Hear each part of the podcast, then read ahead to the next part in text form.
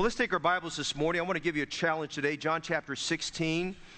And I have something here for everybody today. Let's stand, please. John chapter 16. Out of respect to the Word of God, we want to read God's Word. You say, where does the Bible say we're supposed to stand for the reading of God's Word? Well, many times they stood, but you might want to look up Nehemiah chapter 8. Nehemiah chapter 8. And we find the people of God standing at the reading of the Word of God. We also read there, why do we use pulpits? Well, the Bible says there in Nehemiah chapter 8, they used a pulpit made of wood. Amen? Not of acrylic, not of plastic, out of wood. Amen. Okay, that's Bible. And so we, we just want to follow the Bible and what God says there. But it's an encouraging, encouraging passage there in Nehemiah chapter 8 about the reading of God's Word. And uh, today we, we're going to look at a passage that is very encouraging, very needful. If you've been saved a long time, this passage will help you. If you just got saved, it'll help you today. And I want you to go with me to verse 23. And. Um, I'm going to read all of it this morning. I just want you to follow because I, I, may stop in, in, in, between things and say some things. And we're going to get in this passage and it'll help you today. If you're struggling in some area, and by the way, all of us do, it'll give you what you need today. Notice verse 23. Jesus said this And in that day you shall ask me nothing. Verily, verily, I say unto you, whatsoever you shall ask the Father in my name, he will give it you. I love verse 24. Hitherto have you asked nothing in my name. Ask, and ye shall receive, that your joy may be full. Why should you pray? Because God wants you to have fullness of joy. Verse 25 these things have I spoken unto you. Now, he says that several times. He says that in verse 1. He talks about, let me tell you why i am telling you these things. That's what he's saying there. He says, These things have I spoken unto you in Proverbs. But the time cometh when I shall no more speak unto you in Proverbs, but I shall show you plainly of the Father. At that day you shall ask in my name. And I say not unto you that I, I will pray the Father for you. For the Father himself loveth you, because you have loved me, and have believed that I came out from, the, from God. I came forth from the Father, and am come unto the world. Again, I leave the world and go to the Father. His disciples said unto him, Lo, now speakest thou plainly, and speakest no proverbs. Now, when I read that as a pastor, that encourages me, because sometimes people say, What were you talking about? What were you preaching there? What was that all about? And Jesus is saying the same thing. He says, sometimes you don't understand the preacher there. He says, he says, now they said, hey, just talk to us plainly. And I'm going to try to do that this morning. I'm going to try to talk to you plainly today. He said, he said don't, don't speak to us in Proverbs. Now he said in verse 30, now are we sure that thou knowest all things? By the way, Jesus does know all things. Amen? Amen. Now we are sure that thou knowest all things, and needest not that any man should ask thee. By this we believe that thou camest forth from God. Now that's the disciple speaking. Jesus answered them. Notice this question Do ye now believe? Do ye now believe? Faith is an essential component of living for God. Faith is the starting point to the Christian life. Faith comes by hearing, and hearing by the Word of God. Do you now believe? You see, every time the Word of God is read and preached to us, we have to stop and ask ourselves the question. The Holy Spirit speaks to us, Do you now believe? Then notice verse 32. Behold, the hour cometh, yea, it now is, is now, is now come, that ye shall be scattered every man to his own, and shall leave me alone. Yet I am not alone because the Father's with me. Now, you stop there for a minute. He's telling them, listen, you guys, you guys just told me a few minutes before, you're all there with me. You said you'll never leave. In fact, uh, Peter said in John chapter 13, Jesus, don't be afraid. I will never leave you. But he said here in verse 31, verse 32, all of you shall be scattered. You're all going to run. You're going to be like someone that sheds light and there's cockroaches and all the cockroaches scatter. He says you're going to scatter away. You're going to run away. But notice verse 33. These things have I spoken unto you. Now he's speaking to us. These things have I spoken unto you, that in me ye might have peace. In the world ye shall have tribulation, but be of good cheer. I have overcome the world. And I want to preach you this morning a very simple thought living right side up in an upside down world. Living right side up in an upside down world. Jesus said, In the world you shall have tribulation, but be of good cheer. I have overcome the world. Father, thank you today that the Lord Jesus Christ is our God, He is our Savior, He's God only wise, He's the Lord who's our shepherd, He's the Lord who's our righteousness, He's the Lord who's our peace. Thank you that He's the King of kings and He's the Lord of lords. Thank you today that Jesus is to be lifted up above all else. We thank you today that God, that He is the living water to every soul that drinketh of Him. We thank you today that God, He's living bread for those who partake of Him. We thank you today that Christ is the resurrection and the life. He said, He that believeth on me, though he were dead, yet shall he live. We thank you today, as we saw a couple of weeks ago, our Lord Jesus Christ is the true vine, and you, dear God, are the, are the husbandman. And we thank you today that Christ wants to be the Savior of every person who's not saved today. And we thank you today, Christ wants to be near and dear and close to every heart of every believer. Father, speak to us today. Father, we pray that you peel back the hardness of heart. And you peel back, God, the barriers that are keeping your word from speaking to us. Lord, I pray this morning that you'll speak to married couples. I pray that you speak to single people. I pray that you'll speak to our retirees. I pray that you'll speak to those who are encumbered by debt. In fact, everyone here today, all of our students, everyone represented here, speak to us, Lord, in a personal way. Speak to us in an understandable way. I pray that we'd realize how we can find the peace that Jesus said we can have. Her. He said, These things have I spoken unto you, that in me ye might have peace. Father, today, work past all those barriers. Help us not to let any of the Word of God fall to the ground. The Bible says, How should we escape if we neglect so great salvation? And today, help us to take very seriously the Word of God and to treat this service and, Lord, the preaching of your Word as if the very last, as if this was the very last time we were to ever hear your Word. Father, may you do a miraculous work and wonderful work. We pray, Lord, today for those who do not know Christ as Savior, that today they would bow their hearts and heads and call on the Lord to save them. We pray for Christians who are perhaps, uh, for whatever reason, have gotten far away from you, that they'll draw near to you. We pray for those who are taking those baby steps of the Christian life, that they'll go even further and taking more steps for you. Help us to walk by faith and not by sight. Help us to grow this morning in the grace and the knowledge of our Lord Jesus Christ. And we'll give you thanks and glory for all that we hear and what is done today. And we pray these things in Jesus' name. And all of God's people say, Amen. Okay, you may be seated. Let me give you the backdrop real quickly. Our Lord Jesus Christ is now at the Garden of Gethsemane. He's walked out of Jerusalem. He's descended down the hill of Jerusalem. Jerusalem was a city on a hill. He's descended down the hillside and made a turn. He's led the disciples across what's called the Kidron Brook.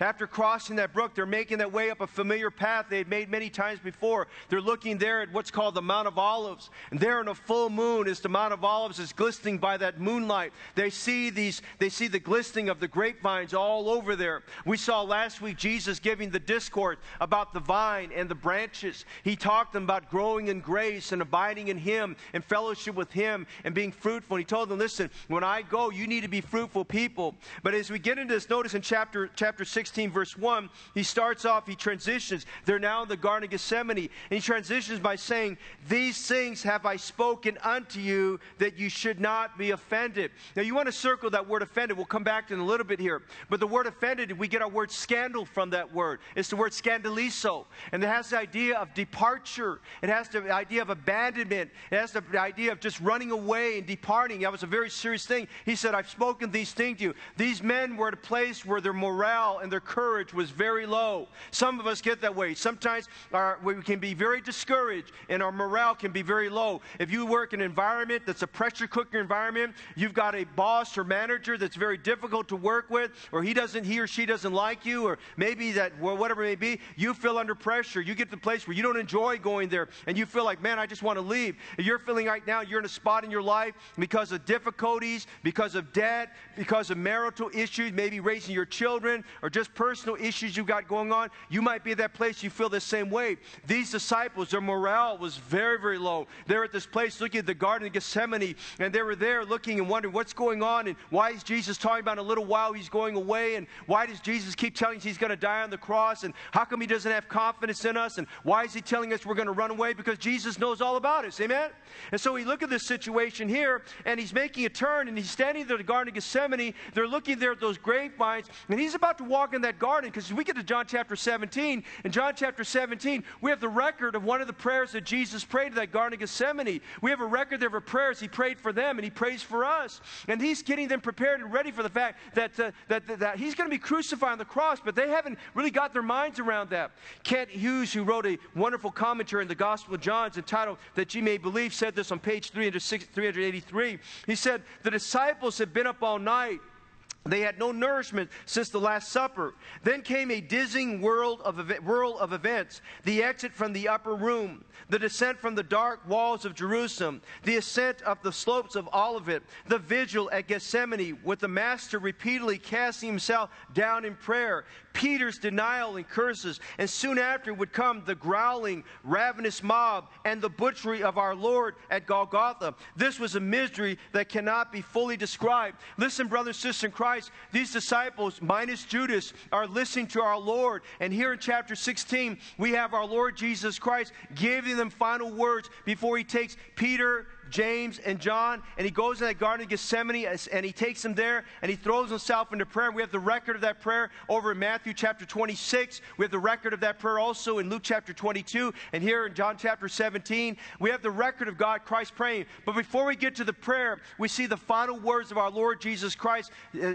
uh, in giving words to bolster their confidence, to strengthen them in their heart, to help them realize that, you know, you're going to face some tough times. Beloved, I want to tell you this morning, if you haven't figured it out, we're facing some some tough times. And life, as you get older, life doesn't get easier. Life gets a little bit tougher. But in this, in this study this morning, as we consider especially verse 33, in our study this morning, we're going to see how the power of Jesus Christ is the only power and the only remedy for our fears, for our anxieties, for our suffering, and for our difficulties. It's the power of Jesus Christ that's going to get you through your tough time. It's the power of Jesus Christ that's going to get you through your sorrows. It's the power of Jesus Christ that's going to get you through your cancer treatments. It's the power of Jesus Christ that's going to get you through those sleepless nights. It's the power of Jesus Christ that we needed in the past, we need today, and we're going to need for tomorrow. So this morning we want to see some things about our Lord Jesus Christ, how he encourages us, how we can live right side up in an upside down world. He said in verse 33, These things I have spoken unto you, that in me ye shall have peace. In the world you shall have tribulation, but be of good cheer. I have overcome the world. Notice four things we learned from this passage Scripture so we can have power, we can have enablement, we can have, we can have a uh, direction from our Lord and how to get past our times of difficulties. Number one, our Lord speaks to us about crippling tribulation. He speaks to us about crippling tribulation. Notice what he says here again. He uses two words in verse 33 that we must take a moment to define. He said, In the world ye shall have tribulation. Now, circle two words the word world and the word tribulation. The word world, the world tribulation. Now, John used in this gospel as well as in his epistles later on the word world many times. In the Gospel of John, the word world is used 59 times. And when he uses the world, he's not only talking about the cosmos we're living in, he's talking about the world philosophy. He's talking about the world's pressures. He's talking about the world's difficulties. He's talking about the cruelty and toughness of this world. He's not, he's not taking us on a worldwide adventure. He's talking about the reality of this world. In John chapter 14, world is used six times. In John 15, it's used six times. In John 16, he uses it eight times. Notice, he uses in verse 8, he uses the word world in verse 11. It's used in verse 20. It's used in verse 21. Used in verse 28 and verse 33. And then in John 17, as he prays, he uses it 19 times. Why is he talking about that? Because the world we live in is filled with trouble. The world we live in is a chaotic world. The world we live in is a world filled with sin, hostility, rejection, betrayal, and violence. In fact, 1 John 5 19, you might want to mark this down if it's not in your notes. Here's how John summarized the world. Are you listening? He said, The whole world lieth in wickedness. This world is no friend to the Christian. The Bible says to be a friendship with the world is to be at enmity with God. This world, the whole world lieth in wickedness. Now, thank God you can go to some destination spots that are very pretty, that are very beautiful, some places perhaps on your bucket list, a place to go to. But I remind you, there's no city, there's There's no place, there's no culture, there's no continent, there's no country, there's no place where somehow, some way, you're not going to run into corruption, you're going to run into some difficulties, you're going to run into some sin. I remind you this morning, this whole world lieth in wickedness. A second word John uses is the word tribulation. Do you see that in verse 33? Now, tribulation is a word for trouble. Now, how many of you feel like you're facing trouble in your life? Amen? Got a little bit of trouble here and there. Reminded of a, of a story. A father came home from work before supper, and he saw his little five year old daughter sitting there on the steps, and she had her, her, her hands under her chin like this, and she looked very forlorn and discouraged and down, and she was not normally like that. She wasn't smiling. And so the father went up to her and said, Hey, honey, is there something wrong? And this is what she said Yes all day long, I've been having trouble with your wife. And I think sometimes that's how we feel about things. You know, we feel like we're having trouble. Now, if you're having trouble with your wife, I'll fix that after church. Amen? If you're having trouble with your husband, we'll fix it later. But I think we understand the, the, the, what he's saying there. That sometimes that we can feel like when things are not going the way we think it should go, we feel like we're having trouble. You ever have your car break down? You know what I'm talking about. You ever have something go wrong in your kitchen? You ever have something go wrong in your backyard? You ever have your plumbing overflow? I mean, sometimes we have trouble and things like that. But he's talking about personal troubles here. Now, notice some things here. The word for tribulation, I'm going to write this down here. The word for tribulation is a Greek word that has the idea of, of, of like a vice. And where you're being pressured on all sides. And it literally means this. The word tribulation means this. Okay, watch this. It means pressed together. It's a vice that presses all the life out of you. It, it, just it's a compression. It's just pressing everything out. It's a pressing together. And sometimes we find this word tribulation in the new testament translated as tribulation affliction anguish distress oppression even persecution even pressure even straits. Notice verse 22 jesus said this uh, actually verse 20, 21 and 22. Actually, go back 20, 21. He says, Ye shall weep and lament, but the world shall rejoice. You shall be sorrowful. Then he goes in verse 21. He uses, he uses correlation, this analogy. He says, The sorrow that we can experience in this world is likened to a woman going through birthing travail. Now, every woman who's given birth to a child understands birth and travail. There's no, there's no words to describe it. It's an excruciating amount of discomfort and pain and difficulty for a long period of time until that baby is born. And he describes the troubles we go through and the sorrows as being like birthing travail. And he's just basically saying to us in these verses of scripture, in verse 16, Jesus is just being very real, very transparent, transparent with us that we live in a pressure cooker world. We live in a place where we feel like we're pressed beneath the pressures job pressures, financial pressures, relationship pressures, school pressures, accomplishment pressures, success pressures, uh, production pressures. I mean, we feel like we have this compression on us. We have a lot of pressure traffic pressure, mental pressure, you name it. We just feel like we're in this place. And quite honestly, the world not only wants to crush us beneath its pressure, it wants to cripple us. I read a statement that I'll quote to you today. A man by the name of Peter Lord said this If you are living in a world where everyone limps, a person who walks normally is considered abnormal. Now, I want you to see some things. Notice in verse chapter 16, we see a diversity of tribulations. A diversity of tribulations. There are many kinds of tribulations. Look in chapter 1, chapter 16, and he talks about this here. He says, You'll be offended in verse 1 he says you're going to be you're going to be you're going to be at a place where you're going to want to scatter run away. He says in verse 2 they're going to put you out of the synagogues and the time comes that they're going to try to kill you and they're thinking they're going to do god a service. He's just being real with them. He says if you're going to really live for me if you're going to be a true disciple of jesus christ you're going to have some trouble you're going to have some pushback. Listen if you just got saved you're going to find that family you would think your family is going to embrace the fact that you got saved but maybe the people most hostile to your faith in jesus christ might be those who in your own family. You might think of some of your friends that you think that you want to get the gospel to. You might think, well, I hope that they, are going to rejoice about, uh, about salvation as I am, but they may not. They may not want to lead their lifestyle. They may not want to leave their sin and continue the way they are. I mean, chapter 16, as we read through this, it's a very, it's, it's a very, uh, very sobering chapter because it reminds us of the sorrows and troubles and rejections and hostilities we have. There's many diversities of, of tribulation we, we find. Notice there's hardships through tribulation. Listen, when you have tribulation, things are tough. There's the stress of your job. There's difficulty in your work. There's declining health. I mean, if you come Wednesday nights and get our prayer page, look on that prayer page of health needs in town and health needs out of town and ministry friends. We've got a lot of people there that are listed with health needs. We have a, a man in our church yesterday or this earlier this week who uh, in his home he fell down and he hit a chair. As he did so, he, he fractured some ribs and he's not here this morning. And we prayed with him yesterday to try and encourage him a little bit there. But we have situations like that. I mean, we have the hardships of tribulation. Hey, there's the there's the hurt from tribulation. Notice in verse 20 again. Jesus said, "The world shall rejoice, but you shall be sorrowful." You know the sadness of it. We're going to look around and say, "Why is everybody happy?" Why is everybody happy? I'm hurting. Look with me to Psalms 37. It's not in your notes, so you got to turn there. Go to Psalms 37. Notice in Psalms 37, the psalmist tells us something all of us can identify with. In Psalms 37, please turn there. In Psalms 37, David wrote this as an older man. He's saying, You know, I'm, I'm just kind of frustrated. He says, I, I don't know why everybody else is happy because I don't feel very happy about things. And notice in Psalms 37, he said this Fret not thyself. You ever fret?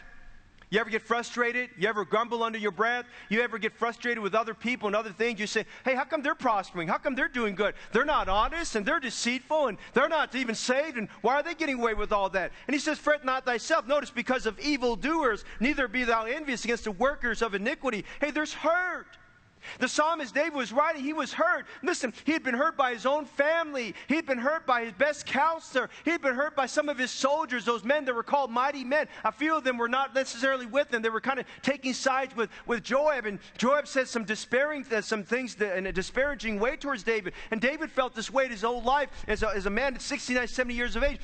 But, but he's writing and he said, Hey, fret not thyself because of evildoers, because of them who prosper in the way. And may I remind you this morning, there's the hurt from tribulation salvation.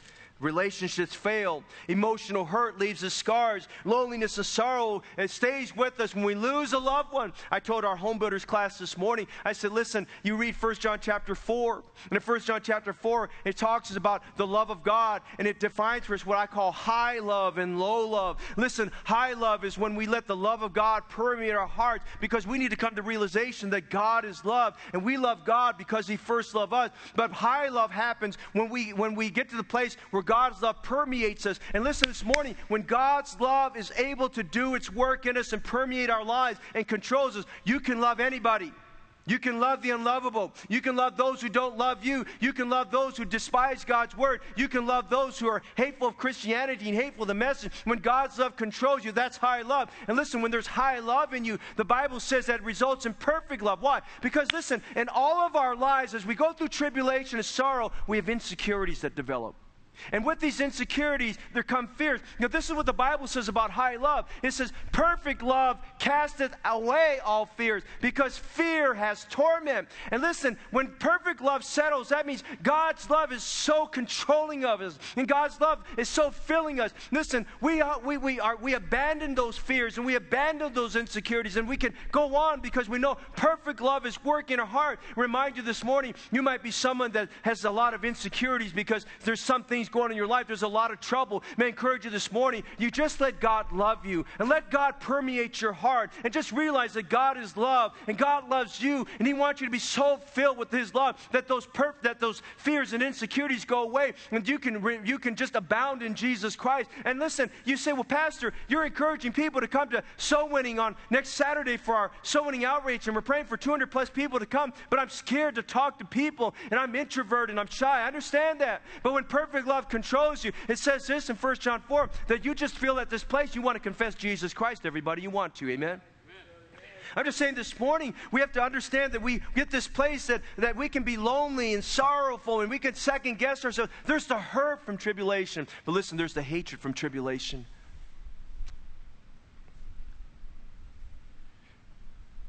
In John chapter 15, would you go back a chapter, please? It's crippling tribulation. Jesus talked to them in chapter 15 about bearing fruit, the discipline of abiding in the Word, the discipline of prayer, the opportunity to be a fruitful believer. By the way, how many believe this morning God wants us to be fruitful? Amen? But listen to what he says. He's telling us this is a reality check. John 15, notice verse 18. If the world hates you, and it does, You knew that it hated me before it hated you. If you were of the world, the world would love his own. But because you're not of the world, by the way, when you get saved, God saves you out of the world. Amen. Now that doesn't mean He takes you out of the world, but He takes you out of the world philosophy. He says this, but I have chosen you out of the world, therefore the world hated you. He's telling his disciples reality. Listen, you guys were all successful businessmen, fishermen, and tax collectors, and all the rest, but I, I, I saved you. You've been following with me. You've identified with me. You identify with my doctrine. You identify with my purpose. You identify with my, my priority. I must seek and to save that which is lost. And listen, because you identify with me, the world hates you. And listen, this morning, if we go week in, week out in our lives and we don't show any semblance that we identify with Jesus Christ and the world is buddy buddy with us, listen, I'm going to tell you this morning, we have to reevaluate and ask ourselves this question Have I gotten so close to the world that I become, I look just like the world? Or am I getting closer to Jesus Christ that people recognize there's something different about my life and my decision making? He said in verse 19, note verse 20, remember the word that I sent to you, the servant is not greater than his Lord. If they have persecuted me, they will also persecute you. If they have kept my saying, they will keep yours also. But all these things will they do unto you for my name's sake, because they know not him that sent me. Listen, there's the hatred from the world. Can I tell you this morning, the world hates our Savior. The world hates the Bible. The world hates God. You say, how do you know that? Listen, they kicked the Bible out of, out of the public school system. They outlawed having prayer in the public school system. You can't even quote the Bible in a school assembly without them saying something about to you that's, that, that is just that that is wrong and incorrect. And you can't even offer a, a prayer in Jesus' name without them contradicting you telling you that's not allowed. I'm telling you this morning, if you haven't figured this out, the world hates Christians and hates, its, hates the values of the Bible and hates our Savior Himself. Oh, this morning we see the diversity of tribulation. Notice the disabling in tribulation. Tribulation cripples us, impairs us. Instead of walking straight and walking with enthusiasm, a step in, your, in what you're doing, listen, we kind of hobble along the way. Crippling tribulation disables your desire to serve.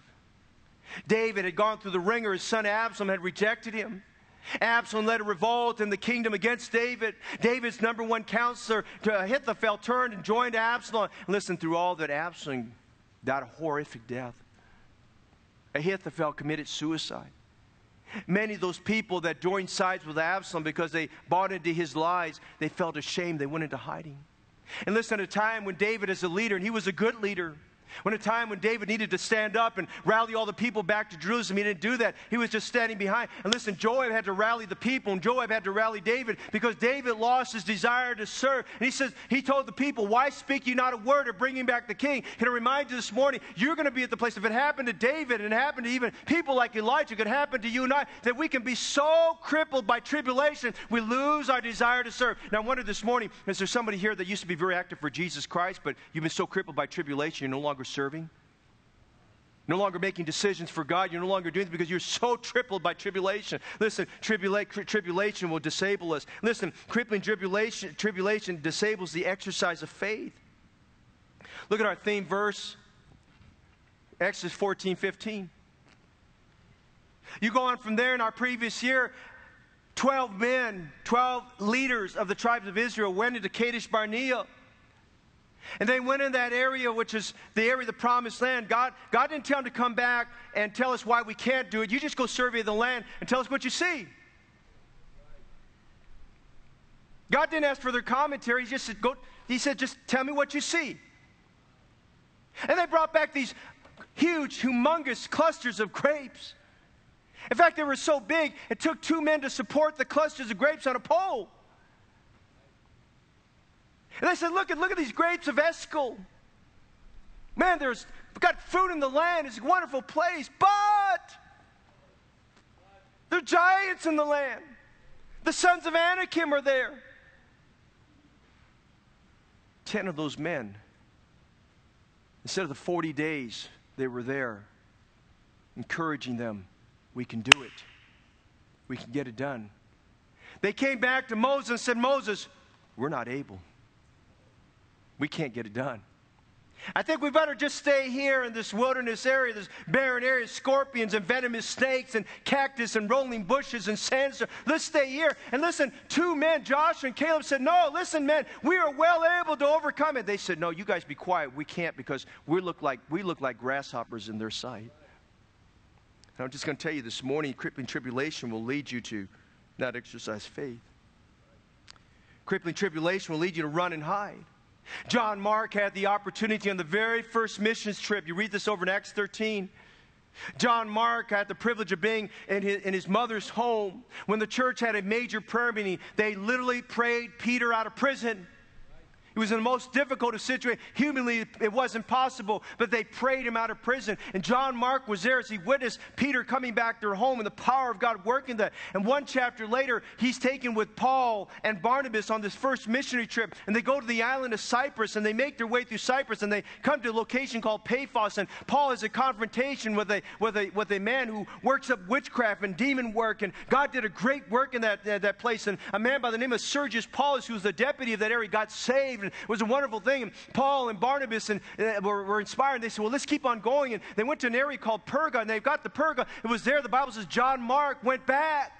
Listen, John Mark got to the place where he saw the trouble and the tribulation, and he started thinking about, I'm not sure this is the way I really want to live. He says, man, we have to, we've had to sleep out in the open, and we didn't know where our food was going to come from. And I, that's my first encounter with demon-possessed people, and I really don't know if that's what I want to do. I'm just saying to today, when tribulation, when tribulation comes, if we're not very careful, tribulation brings fear out of us, and we want to run and hide.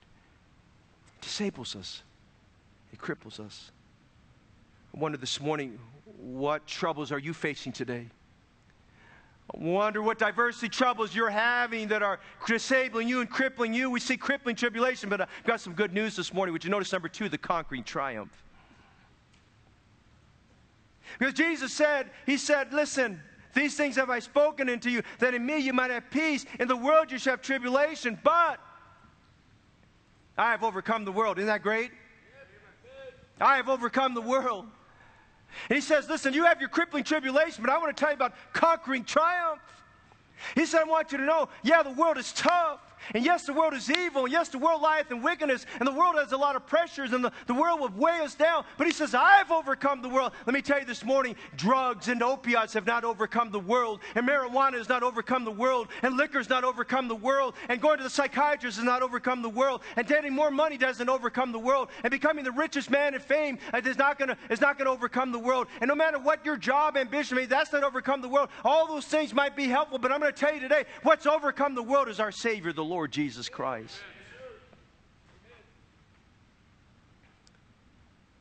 We have an absolute and unchangeable promise from Jesus. What assurance to know that Christ has overcome the world. And they needed to hear that at that moment of time because their morale was very low.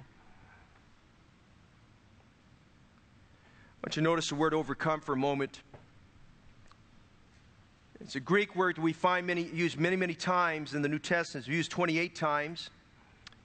John alone in all of his writings, which includes the Gospel John, 1 John, 2 John, 3 John, and Revelation, uses that word overcome 21 of those 28 times. It's where we get our word Nike from.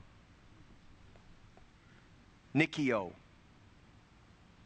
Overcome. Conquer. Victory in Jesus.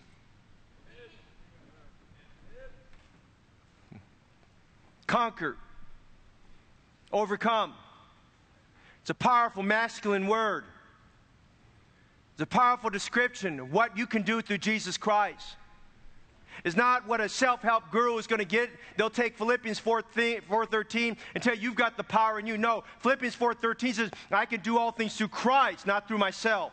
I can do all things through Christ, not through the self help course. I can do all things through Christ, which strengthens me. We're seeing here this morning that we have victory alone in Jesus Christ. Listen, whatever suffering you're going through, Jesus has overcome the world.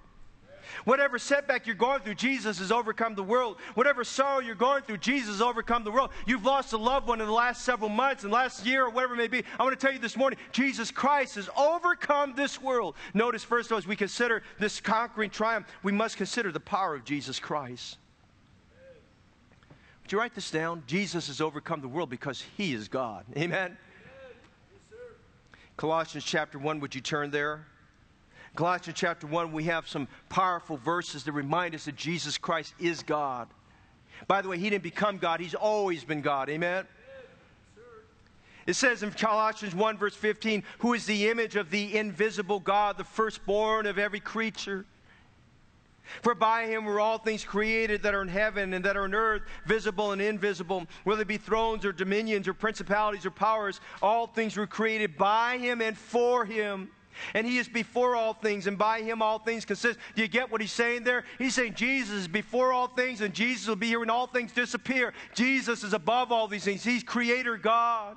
Jesus is creator God. Look at verse 16. For by him are all things created that are in heaven, that are on earth, visible and invisible, whether it be thrones or dominion. Listen, Satan has no existence except for the fact that Jesus made him as Lucifer, but he turned against Jesus. And listen, this morning we see whether it be thrones or dominions, principalities or powers, all things were created by him and before him. And it says in verse 18, He is the head of the body, the church, who is the beginning, the firstborn from the dead, that in all things he might have the preeminence. For please the Father that in him should all fullness dwell. Here's what I want you to understand this morning. We understand today Jesus has overcome the world for simply one reason He's God.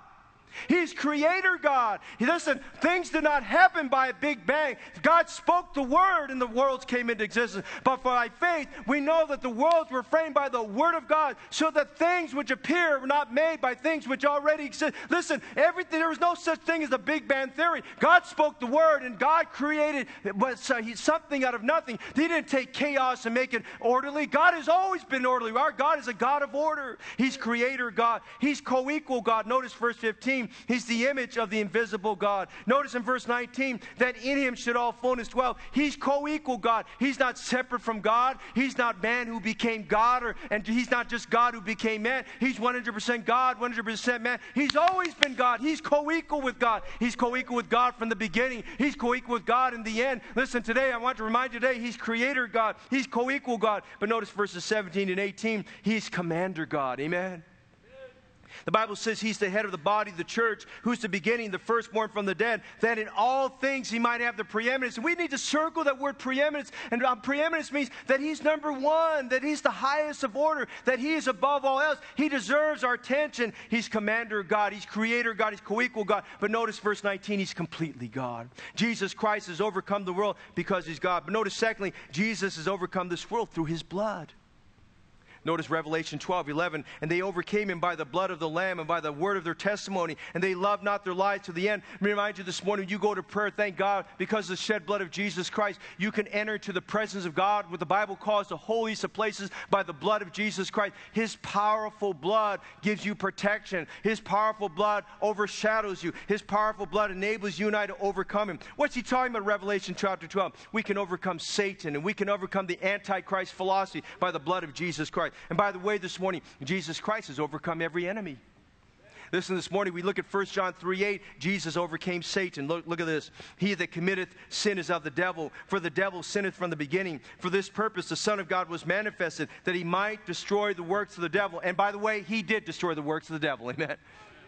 Jesus Christ has overcome the enemy. He's overcome Satan. Listen, he's overcome sin. Romans 8 3. For what the law could not do, and that it was weak through the flesh, God sending his own Son, listen, in the likeness of sinful flesh, and for sin, condemned sin in the flesh. Jesus defeated Satan. Jesus defeated sin. Look at 1 Corinthians 15 20. Jesus defeated death. Praise God. But now is Christ risen from the dead and become the first fruits of them that slept. We thank God this morning as we consider conquering triumph. We have it through the power of Jesus Christ. But notice, secondly, we have it through the presence of Jesus Christ. Would you go to 1 John 4 4, please? And I want to ingrain this, especially if you're a new believer here today or just starting to grow in the Lord. I want to press upon you the wonderful presence of Jesus Christ in your life. 1 John 4 4 it might be in your notes. If not, turn to 1 John 4 4, chapter 4, verse 4. I love what John says here. He says, You're of God, little children. And by the way, when you put your faith and trust in Jesus Christ, you belong to Jesus. Amen. He owns you. We're heirs with God and joint heirs with Christ. You're of God, little children. You're not no longer of the world. You're no longer of the devil. He says, You're of God, little children. You have nikio them. In other words, you have overcome them. Notice why? Because greater is he that is in us than he that is in the world. Look at it again. Greater is he that is in us than he that is in the world. Listen, we can overcome because of the powerful presence of Jesus Christ in the life of every believer. It doesn't matter how frail we may be, or how weak we may be, or how incompetent we may feel we are, or how inadequate we may be. Jesus Christ, who lives inside of you and I, gives us the ability to overcome. Listen, Christ living in you, you're greater than the devil. Christ living in you, you're greater than the world. And Christ living in you, you're greater than that sin, sinful habit. And Christ living in you, you're greater than the debt problem you've got. And Christ living in you, He's greater than your trial. He's greater than your problem. Greater is He that is in you than He that's in the world. Aren't you glad this morning we can conquer and overcome the world because of the presence of Jesus Christ? But notice he gives us something else. We can prevail as conquerors over the world. We can prevail over our problems because of the privileges through Jesus Christ. Go back in the chapter 16 of John. In chapter 16, as we read earlier, Jesus just told us that, you know, you're going to have sorrow. You're going to have tough times. You're going to have tribulation. Things are going good. Rejoice in them right now. Trouble's coming. Trouble's on the way. And he used an analogy that people could identify. I talked about a woman in travail. He says she has sorrow in verse 21. He says, You're going to have trouble. Notice verses 23 and 24. You're going to have trouble. When that happens, you're not going to ask me for help.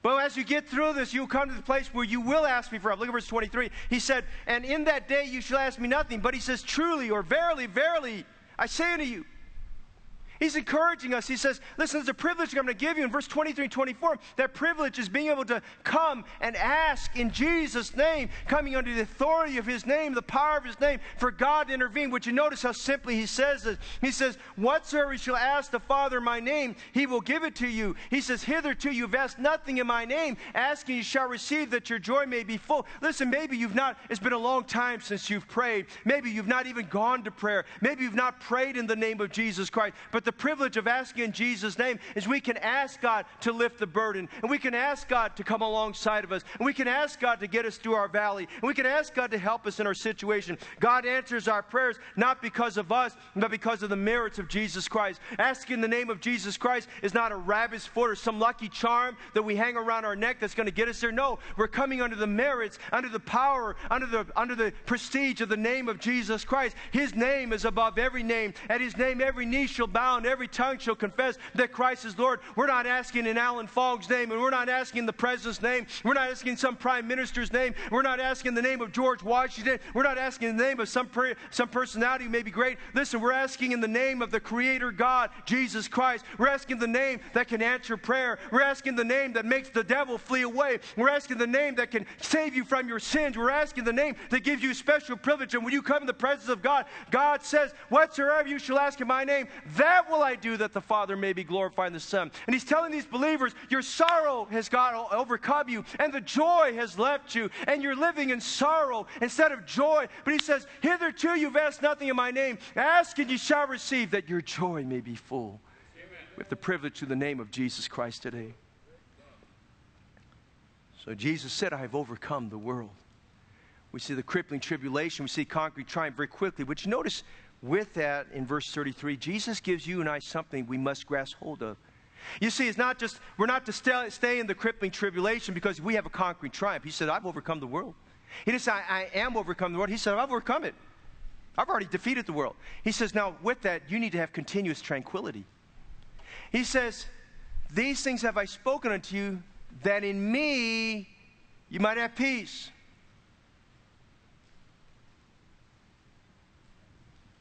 Everyone has a quest for peace, desire for peace. The emphasis of the 60s movement was peace. They didn't find it. Because the peace that you and I need is through Jesus Christ. And what he's talking about there, he says, In me you shall have peace. He's talking about continuous peace, continuous tranquility. Now, how do we get that? Well, we must consider the start of peace. Look at Romans 5 1. May I say this morning, Jesus Christ is the Prince of Peace. Amen? He's the Prince of Peace. He doesn't want you and I living under the pressures of a crippling tribulation. So notice the starting of peace, Romans 5:1. Therefore, being justified by faith, we have peace with God through our Lord Jesus Christ. Now, the word justified is a very important Bible word. Therefore, being justified by faith, we have peace with God. Now, notice what happens here. Number one, you can't have peace until you have peace with God. Our sinful nature has us at enmity with God. There's animosity between us and God. Listen, we are sinners. We are sinners. And our sin has put us at odds with God because God must punish sin. The Bible says, For all have sinned and come short of the glory of God. He says, For the wages of sin is death. We are under the condemnation of sin. We are at these odds. And so, what we need is justification. He says, we, To be at peace with God, we need justification. Now, justification is when you realize as a sinner, that though that the wages and punishment for sin is death, the gift of God is eternal life through Jesus Christ our Lord. God doesn't want anyone to go to hell. Do you understand what I'm saying this morning? Say amen. God doesn't want anyone to go to hell. God wants everyone to go to heaven. And God wants you to know that if you stay in your sins without your sins washed away by the blood of Jesus Christ, if you don't get your sins forgiven by God, by God's terms and God's way, you're going to die and spend all of eternity in hell. That's not where God wants you to go. That's not how God wants you to end up life. He wants you to know that you can be justified. So here's what he says But the free gift of God is eternal life through Jesus Christ our Lord. Now, eternal life is where God wants, is, is, is, is spending eternity in heaven. And we attain justification by realizing we are sinners, we deserve to be punished, but we accept with our heart, without any reservation, we accept by faith in our heart that Christ died for our sins, that He paid the price for every sin ever committed. He paid the price for every sinner. He paid the price in full. It's completed. The transaction is paid for. There's zero debt that you owe God. And so He says, when you put your faith and trust in Jesus Christ alone to save you, He justifies you. And justify means this we are now free from the penalty of sin. We are now free from the penalty of sin. When you put your faith and trust in Christ, the penalty of sin is removed. There is therefore now no condemnation to them that are in Christ Jesus. That's wonderful, amen? And so justification means he, t- he takes his book he takes this long sheet, we call it in legal terms the rap sheet, amen? You know, we call it the rap sheet. He takes your rap sheet with all your different things there. You know what he has there? He takes that rap sheet with everything on it that says all these bad things about you, and he blots it out. And he blots it out so that instead of a rap sheet looking like this, this is what God shows. And he looks at you and I not as criminals who stand there at a picture lineup like this we stand there, the picture line up showing this. Amen. You're not under the penalty of sin anymore. And he looks at us just as if we never sinned. There's no penalty. What sins are you talking about? They're gone. No more condemnation. No more penalty. He's erased it. He's cleansed it away. Listen, that's wonderful because, as we understand this morning, justification now, because He does that, we have peace with God. Because you went from this to this, you have peace with God. And so now we go from having the start in peace to we realize there's a stipulation for peace. Because we have peace with God, now God wants us to have the peace of God. Understand that this morning? We have peace with God. God wants you to have peace with God. So notice in the Bible, there's a stipulation to having continuous peace. Isaiah 26 3. Would you turn there, please? Or look in your notes. Thou wilt keep him in what kind of peace? Partial peace? Temporary peace? No, perfect peace. Isn't that? He'll keep him, he'll keep you in perfect peace. How? Whose mind is stayed on thee because he trusteth in thee. You see, perfect peace comes when we wrap our thoughts in the adoration of our heart and total trust around Jesus Christ. I was telling our home builders class this morning, you know, our, our quest in marriage is perfect love. And perfect love happens when, as a husband, I so invest myself in my wife's life, her insecurities are gone. She has no fears. She has no insecurity. You're raising children. Children grow up with insecurities. As a parent, your greatest need is you teach them and train them and even discipline them. As they represent, as you're representing God's love, perfect love to them, that you that casts out all their fears. And when that love, fear, those fears are gone away, listen, here's what God does for us. We get our mind on the Lord. We get our mind on His love. We get our hearts wrapped around Jesus Christ. He says, Thou wilt keep him in perfect peace, whose mind is stayed on thee because he trusted thee. Now, the word trust means this you, you're not, you just continuously are holding on to Jesus and you're not going to let him go. You just trust him.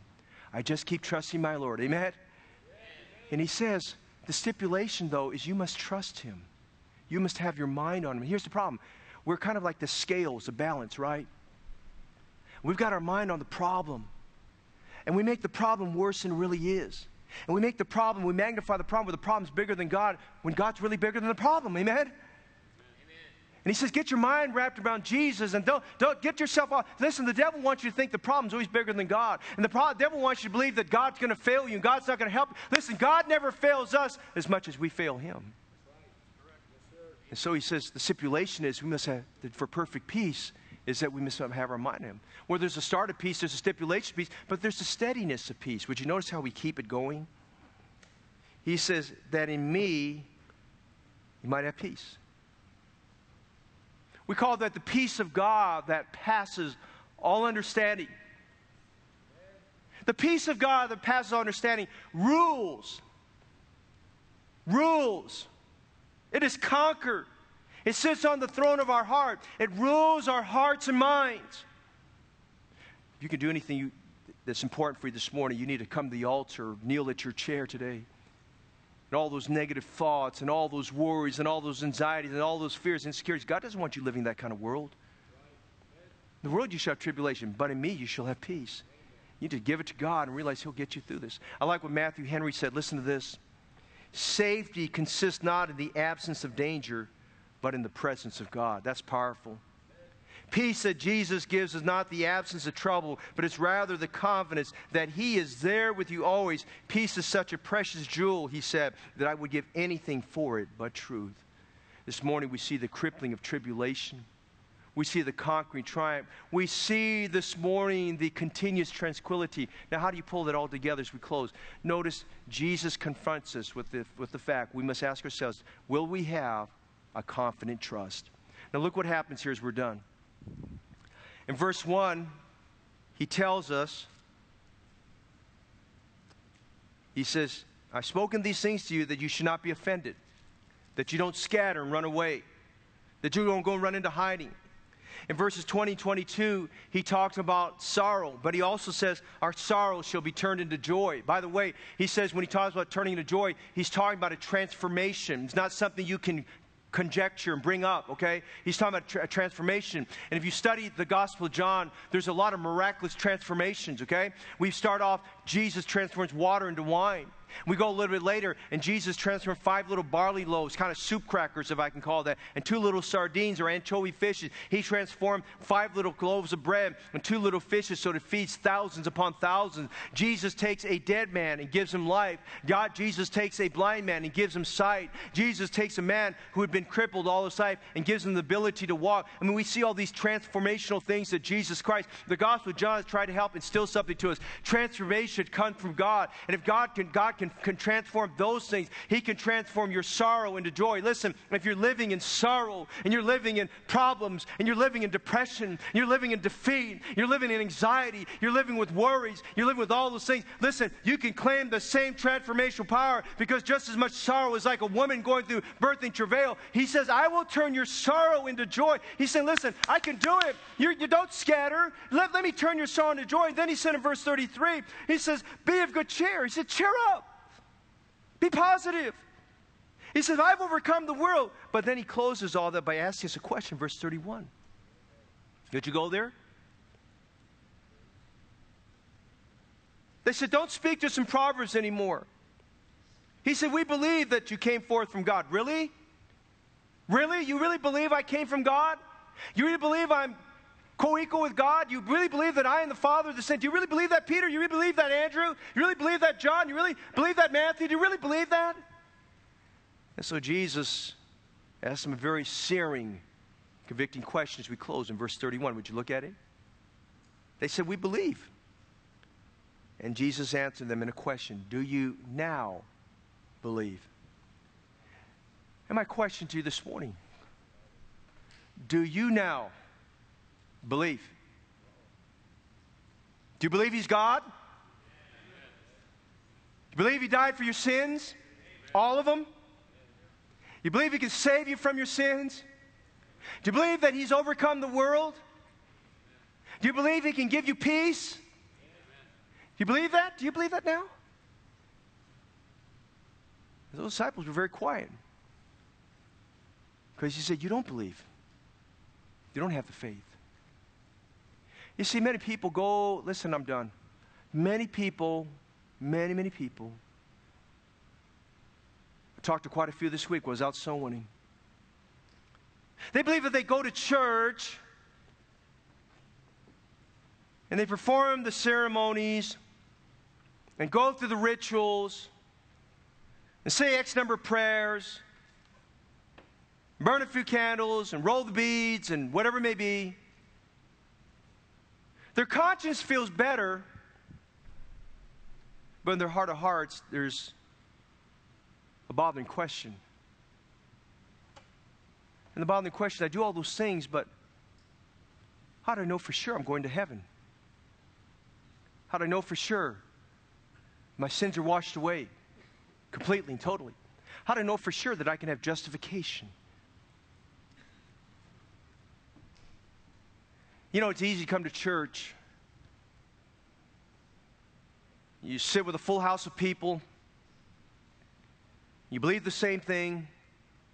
You grasp hold of that. Say, I concur with that. You amen along with the preacher.